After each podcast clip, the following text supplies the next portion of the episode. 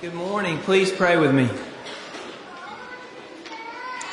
Father, on the eve of the new year before us, we pause and reflect on the joyful reality that you, our Creator, chose to reveal yourself to us, love and be in relationship with us, and ultimately redeem us through your Son, Jesus Christ. May we deepen our relationship with you in the coming year through your word through worship and thanksgiving, through prayer, through fellowship, and through communion. May we continually remind ourselves of the truth and depth of the gospel that we might respond in gratitude to humbly and boldly serve in your kingdom. Bless us as we seek to love you and our neighbor well. Father, we are so thankful that we can come to you with any and all our requests and concerns. Bless John and Molly Stone and their entire family as they mourn the loss of John's father, Lee. Comfort them in this time of grief. May they feel your presence in their midst and look forward to the time when there will be no more sorrow, but only joy. Be with Bill and Cindy Hay and Mike and Sandy Witten as Bill and Mike continue to suffer with cancer. We pray for effective treatment and relief of discomfort and any side effects from treatments. Give them strength and comfort in knowing that you are with them. Bless Ursula Makowski as she struggles with a significant health condition. We pray for effective treatment and for Ursula to feel your hand at work in her life. We are thankful for all those engaged on mission throughout your kingdom, Father. This morning, we ask that you bless Brad and Augie Baker as they prayerfully serve in Hungary by engaging in the culture, making disciples, growing leaders, and forming churches. We thank you for the life of Eliza Jordan, baptized this morning. Now we ask that you be with and bless her grandfather and our brother Robbie as he teaches us. Give us all soft hearts and clear minds to embrace what you would have us learn today. In Jesus' name I pray. Amen. Well, happy almost new year. Here as we move into the year 2024, you wake up tomorrow morning, it'll be 2024. Uh, one of our goals for this coming year is to grow in wisdom together. You may not have heard that yet, but here it is announced uh, in our adult Sunday school classes beginning next week. You're going to hear a lot of talk about wisdom. And so one of our pastoral hopeful goals is to grow in wisdom together in the year 2024. Uh, wisdom isn't knowing what's true or what's right. It's knowing what to do in light of what is true and what is right. Wisdom is knowing what to do, how to do it, and why. Wisdom is practical living in light of reality. For instance, tomorrow morning you're going to wake up and it'll be the year 2024. If you think it's the year 1984, uh, you're going to be confused. If you live like it's the year 1984, people are going to think that you're foolish. It won't be 1984, it'll be the year 2024. So to think about practical wisdom for people like you and me, it's actually not enough to think about what will I do in a situation? How will I do it? And why will I do it? Actually, for Christians, we have to think about when we are alive as well. But that's a complicated picture in the Bible, when we are alive. Let me explain that just real briefly.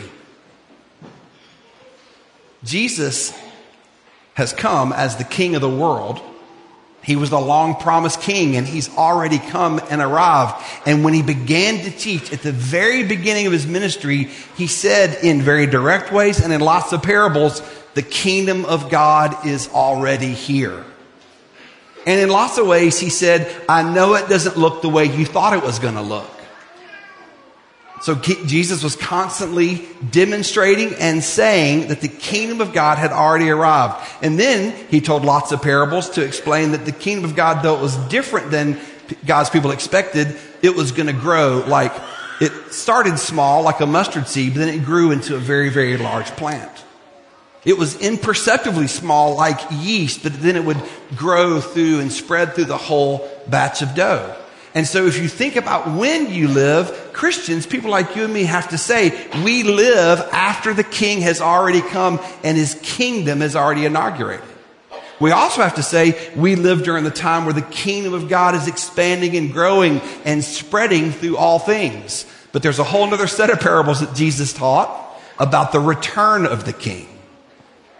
So when you and I think about practical living, what to do, how to do it, and why to do it, we have to think like people who know that the king will return. And a lot of Jesus' parables are wisdom parables that tell people like you and me, wise people, steward everything in light of the day that the king returns.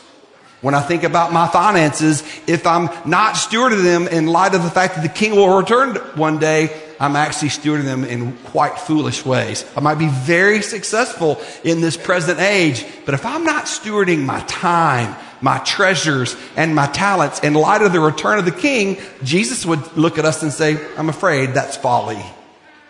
If I have a really good plan for the next three quarters and the next decade and the next three decades and the next three generations, Jesus would look at us and say, that's way too short term of thinking.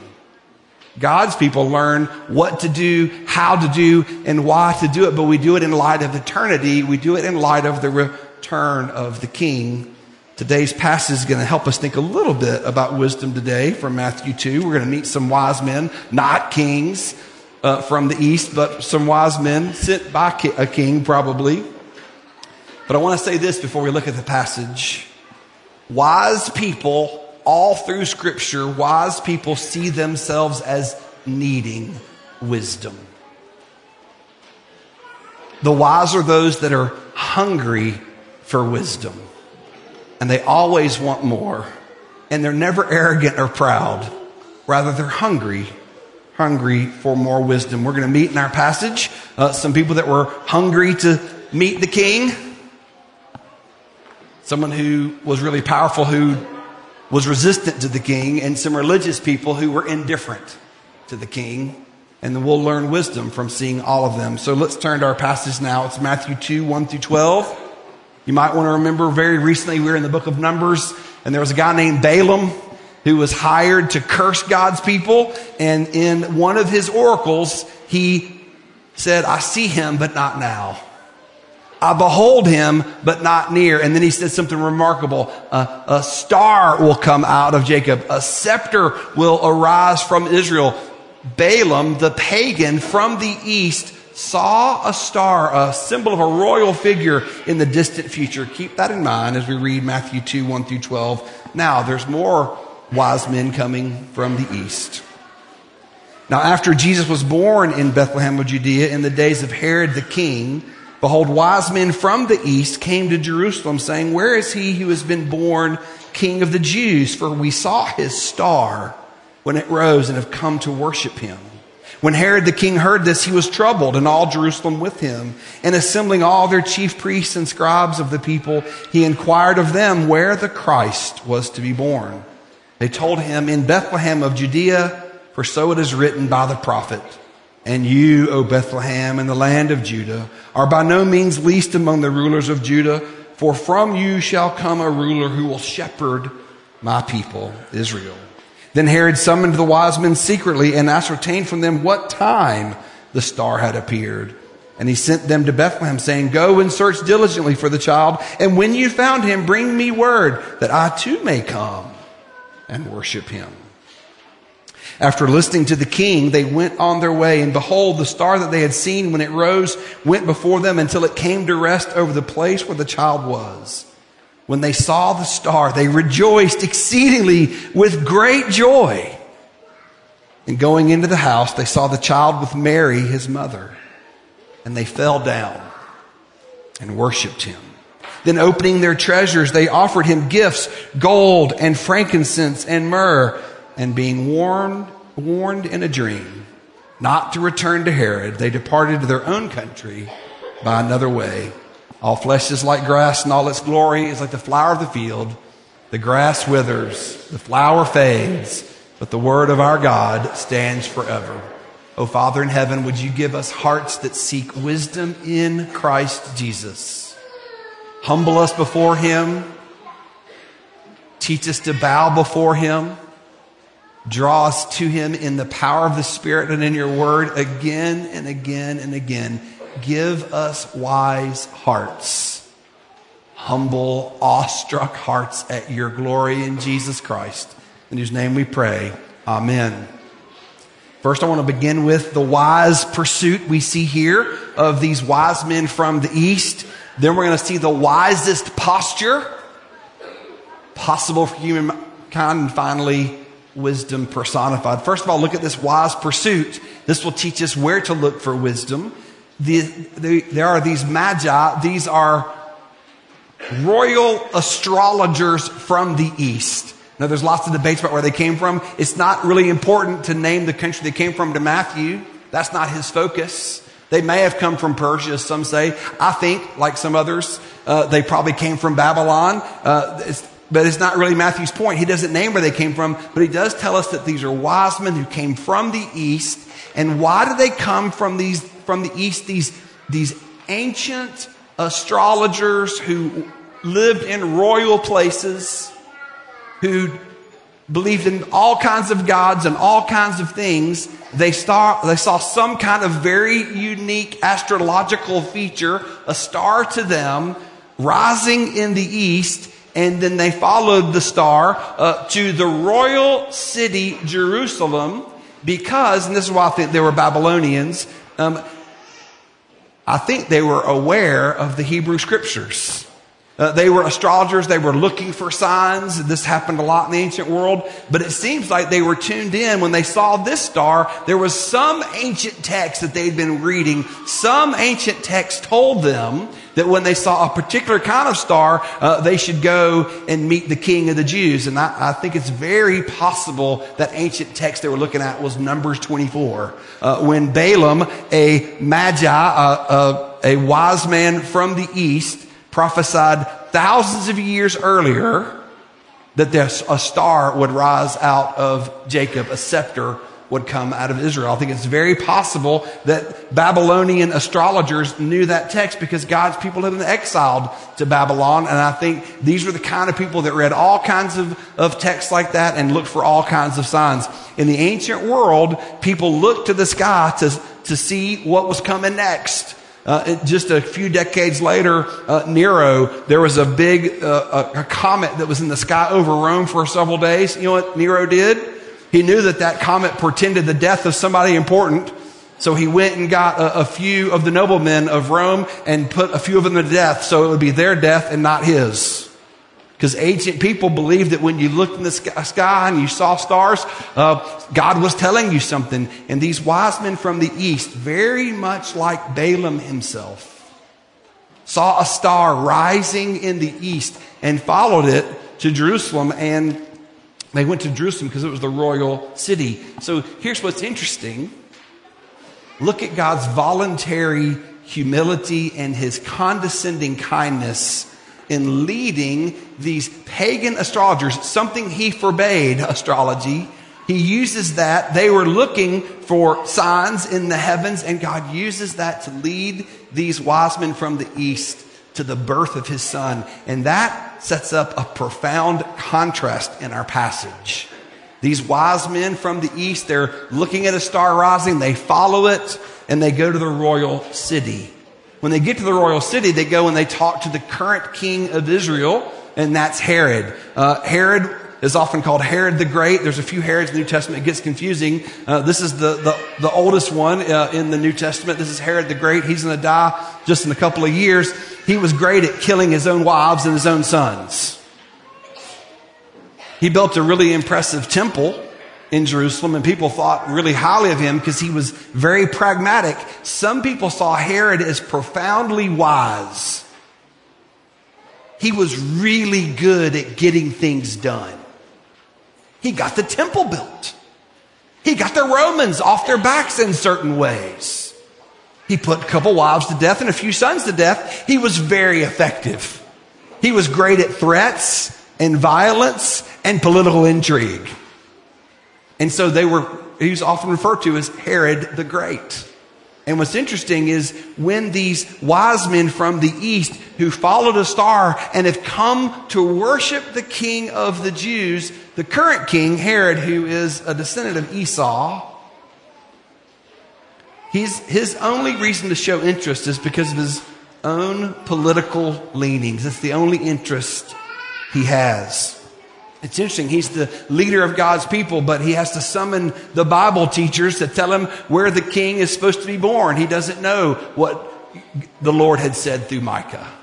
And so he brings together the scribes and uh, the chief priests. Now, those are the exact people that God had said should teach his people what his word says. And so Herod gets them together and says, Hey, where is the king supposed to be born? There's some, there's these guys from out of town uh, they followed some kind of star here and they're looking for the king of the Jews. And that would have made Herod very nervous. It did. It disturbed him greatly. And then it disturbed the whole city because it disturbed the narcissistic e- egomaniac Herod.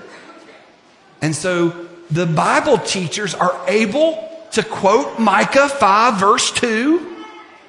And the, the, the chief priests who are supposed to know the, the scriptures and the scribes, the ones who are supposed to know and together teach God's people, they know what Yahweh said through Micah. They know the king is to be born in Bethlehem. So Herod now, now knows, and the religious leaders of Jerusalem know. And Herod goes and tells, he gets the wise men back in, he tells them, oh, the answer is Bethlehem. That's, that's the answer to your question. Uh, he's not born here in the royal city of Jerusalem. He's going to be born in the city of David over in Bethlehem. And then Herod says, why don't y'all go over there? Y'all go over to Bethlehem and, and check everything out. Come back and tell me because I also want to worship him, which of course we know was a terrible lie. Herod had no interest in worshiping this king that might take his place. And in the next story that we're not reading today, uh, many young boys are put to death because Herod just wants to snuff him out. And I think this is a very interesting passage. There's a narcissistic egomaniac who loves political power. He has no interest in the true king. He just want to hold on to his power. He'll do anything to hold on to his power, even put little babies to death. And then there's religious people who know the scriptures. And what is their response to wise men have followed a star to the royal city and they know what the Bible says? Oh, the king's be born in Bethlehem and they don't do a thing. The political leader is going to do the violent thing and the religious people who know the truth don't act upon it at all. Who's seeking wisdom in this passage? What an irony. It's the foreigners. It's the pagans who are following the signs. And, but the signs aren't enough. Even God's providential sign of sending a star from where they lived to, to where Jesus was born wasn't enough. And the star will keep guiding them. They still had to go and find out what the scripture said. And the very people who told them what the scripture said then sat on their hands. The religious people are indifferent. The political leader is ruthless. But the pagans are interested and they want to go see the king born over God's people. Uh, we're going to be focused on seeking wisdom this year. And one thing we're going to see, and it'll be in our first lesson next Sunday, is that wisdom for God's people is both a gift, you can ask for it, and God will give it to you. But it's also a task. If you want to grow in wisdom, you should seek it like gold and silver. You, you should, I don't know what you put on your Christmas list this past year. I don't know what you really hoped that someone would give you and they missed every hint. Your husband did. I don't know what it was that you really wanted for Christmas that you really sought after. You thought, oh, that would make this Christmas great if I got X. The Bible says seek wisdom like that. See, whatever you seek, seek wisdom. Make sure you understand whose world you're living in, who has the sovereign plan for all things, and live in submission to Him. Live in reverence and in awe. The fear of the Lord is the beginning of wisdom. Whatever you seek, seek wisdom. Seek it like gold and silver, like frankincense and myrrh. Whatever you seek, seek wisdom, but don't forget that wisdom is a gift. And God gives it. He gives it generously without finding fault. We'll see that next Sunday in our adult Sunday school classes. But I want you to see not just this wise pursuit, this ironic wise pursuit, the, the pagans seeking to come in the presence of the true king versus the political leader who ruthlessly wants to keep them at bay and the religious people who are indifferent.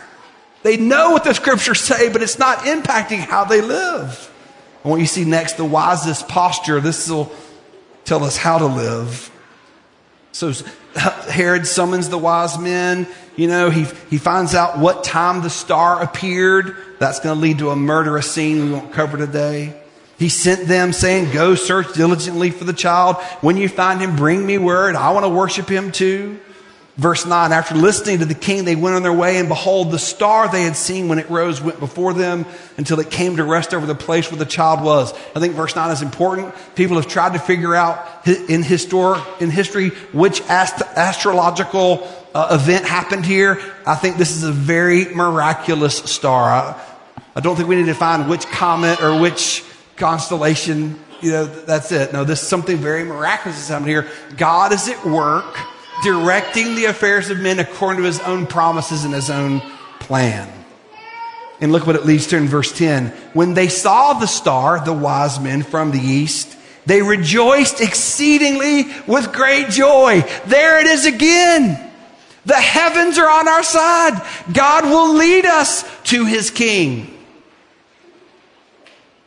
Verse 11, and going into the house, they saw the child with Mary, his mother, and they fell down and worshiped him. There it is. That's the wisest posture. These pagans following a star, God's miraculous providence, they're brought into the presence of the king and they fall down and worship him. That's the posture of wisdom. You bow down before that which is most true and most real. You can't be practically wise if you don't tune, tune, into reality. If I preach a 50 minute sermon with this many children and babies in the room, that's unwise. Wisdom is living practically in light of reality. There's no greater reality than God sending his own son into the world. There's no greater reality than God Himself, the Father, the Son, and the Holy Spirit. There's no sturdier reality than what God has planned and what God has promised and what God has said and what God will surely do. And a wise person tunes into who God is, what He says, and watches His plan unfold. Will we be like Herod? I'll keep control of my life. I'll do it on my terms. I'll follow my own ways. I'll win. Will we be like the religious people who knew what God said, but it didn't impact anything that they did? They sat on their knowledge and talked about it.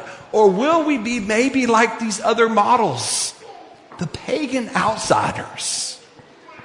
Who followed, who tuned into what God was doing. And when they were brought in the presence of the Son, they got on their knees and worshiped Him. I love this description of Presbyterianism here. Did you see it there in verse 10? They rejoiced exceedingly with great joy. Sounds like a lot of Presbyterians, doesn't it? You know, it's funny. If we brought someone from a different culture, subculture into our culture, and they weren't good at time management, we'd be like, you know what? You really should work on that. We, we, we kind of figured that out.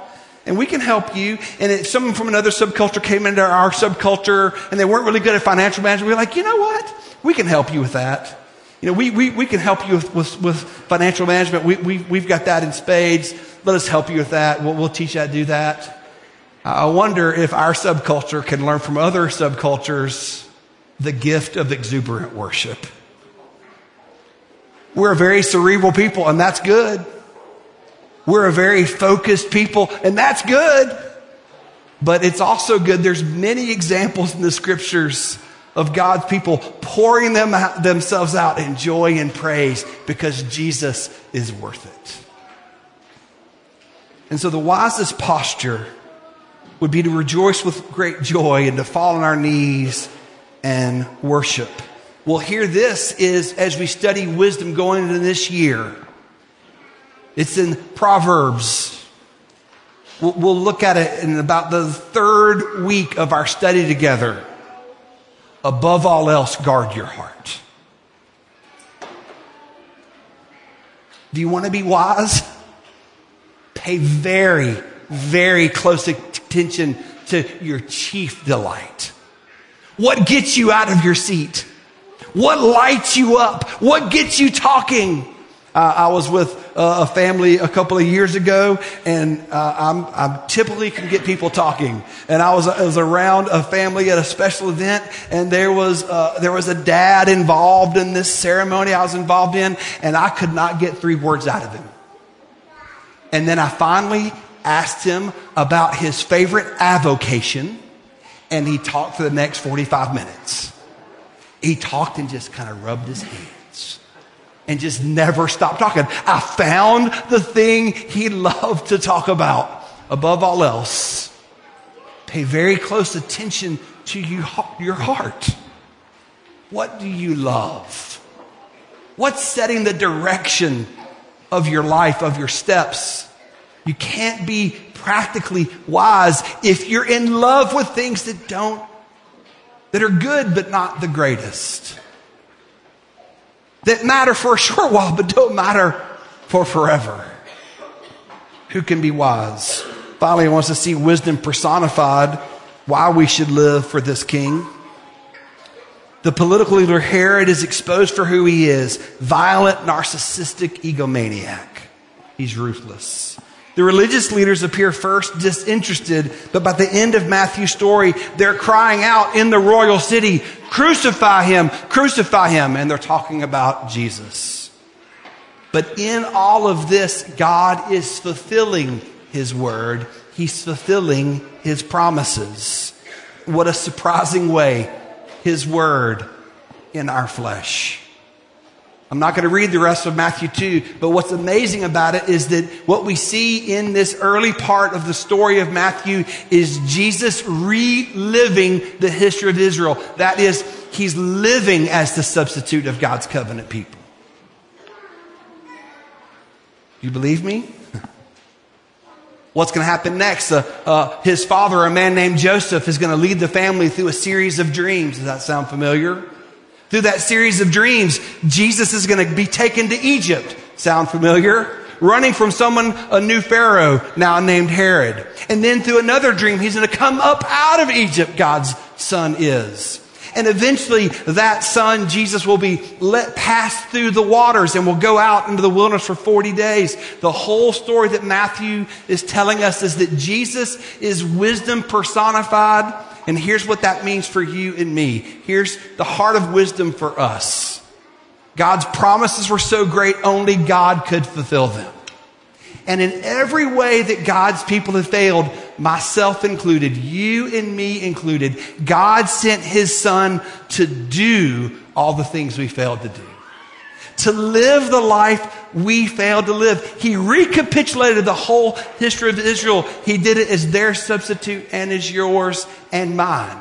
God sent his son. God's plan of salvation, God's promise of salvation was so great. Only God could fulfill it. So God the son became one of us and lived the life we failed to live. And at the end of that beautiful, exquisite life, of wisdom. Herod was violent, the people were indifferent, but God's son became a weak and vulnerable baby. Lived the whole, his, the whole life in vulnerability. And at the end, God's people, the political and religious leaders got together and said, we will not have a king like him. Crucify him, crucify him. And in crucifying God's own son in our flesh, they fulfilled God's great and wise plan. His enemy was defeated. And now his salvation will go to every family of the earth.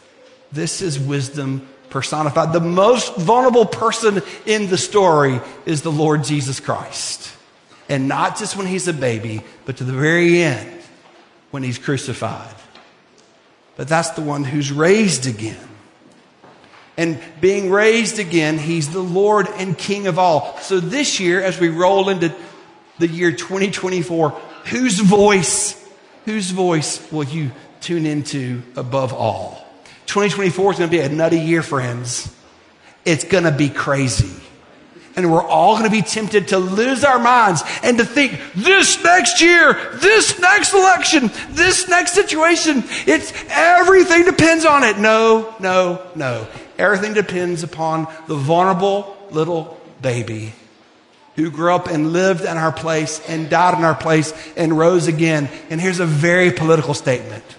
He said, all authority in heaven and on earth has been given to me. So go disciple the nations.